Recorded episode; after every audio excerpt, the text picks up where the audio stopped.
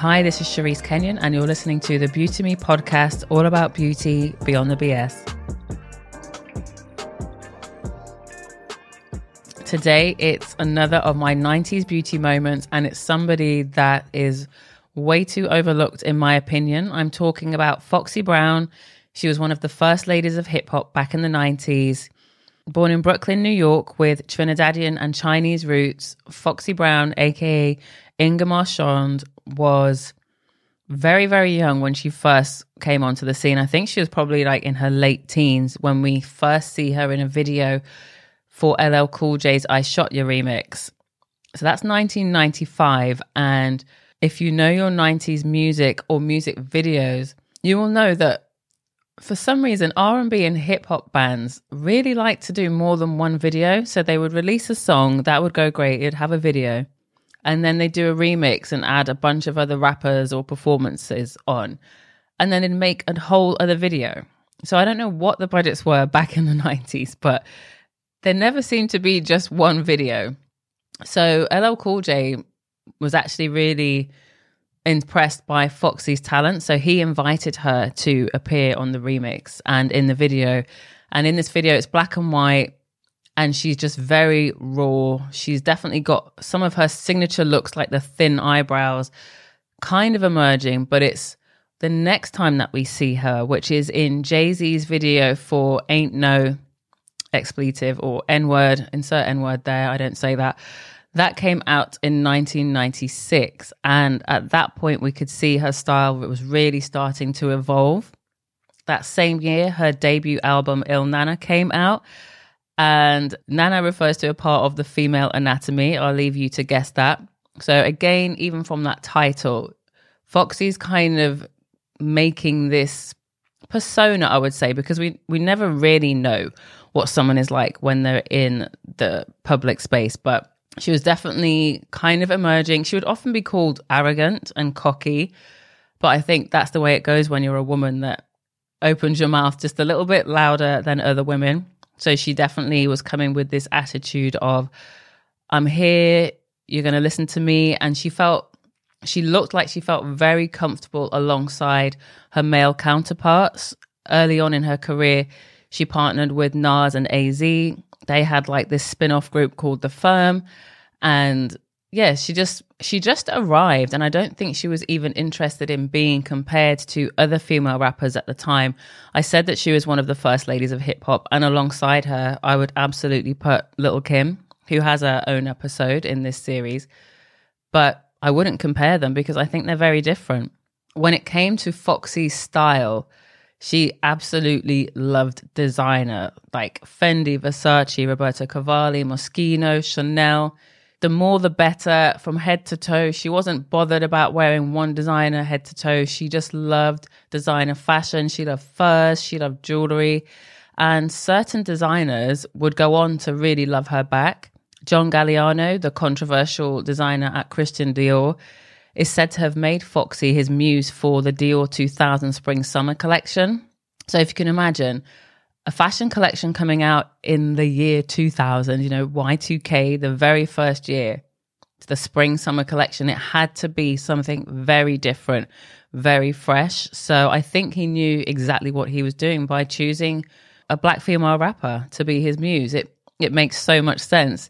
Whenever you look at the fashion industry and look at designers and their muses often tend to be very small white women. So Foxy was definitely a major move for John, and it helped him massively. In 1999, she was also signed to a series of Calvin Klein denim ads. She looks amazing in that. And what one thing I love about those Calvin Klein ads is that there didn't seem to be any evidence of them trying to make her skin lighter. Foxy is definitely a dark-skinned black woman.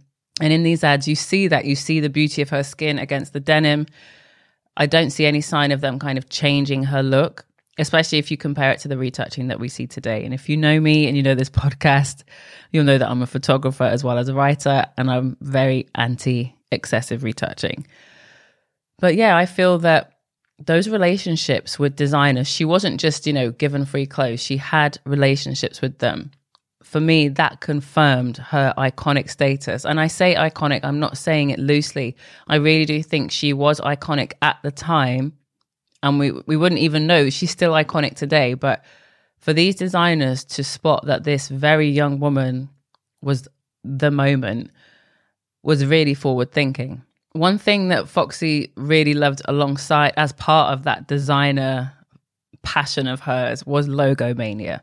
And that's where, you know, brands such as Louis Vuitton, Dior, Gucci, when you see something that's just a logo or repeated, it's like just printed over and over and over. They've kind of come back more recently with Balenciaga and Fendi, but in the 90s, logo mania was where it's at, and she would happily wear a logo print from the top of her head to her shoes. It's definitely a maximalist look, and I think for her, it really suited this imagined persona of her having kind of links to the mafia and drug cartels.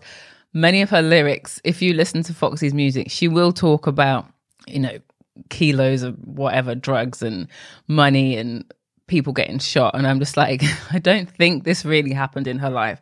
But that's what a good rapper is. They can tell stories. When it came to her hair and beauty, Foxy Brown definitely personified the 90s. I mentioned her very thin eyebrows earlier, and I mean thin. I don't mean skinny eyebrows. I mean really thin, like a pencil thin.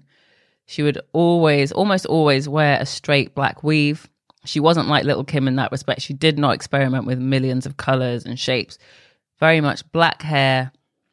She loved her acrylic nails. And when it came to her actual makeup, she was almost always a grey or black smoky eye teamed with really dark lips. I mentioned dark lips in a recent episode. So think black lipstick, dark berry lipstick with black liner. She definitely didn't shy away from teaming super dark colors with her dark skin. In an article for Elle magazine in 2016, writer Janelle Harris wrote, Foxy celebrated the beauty of her mahogany skin as the self-professed dark-skinned Christian Dior poster girl.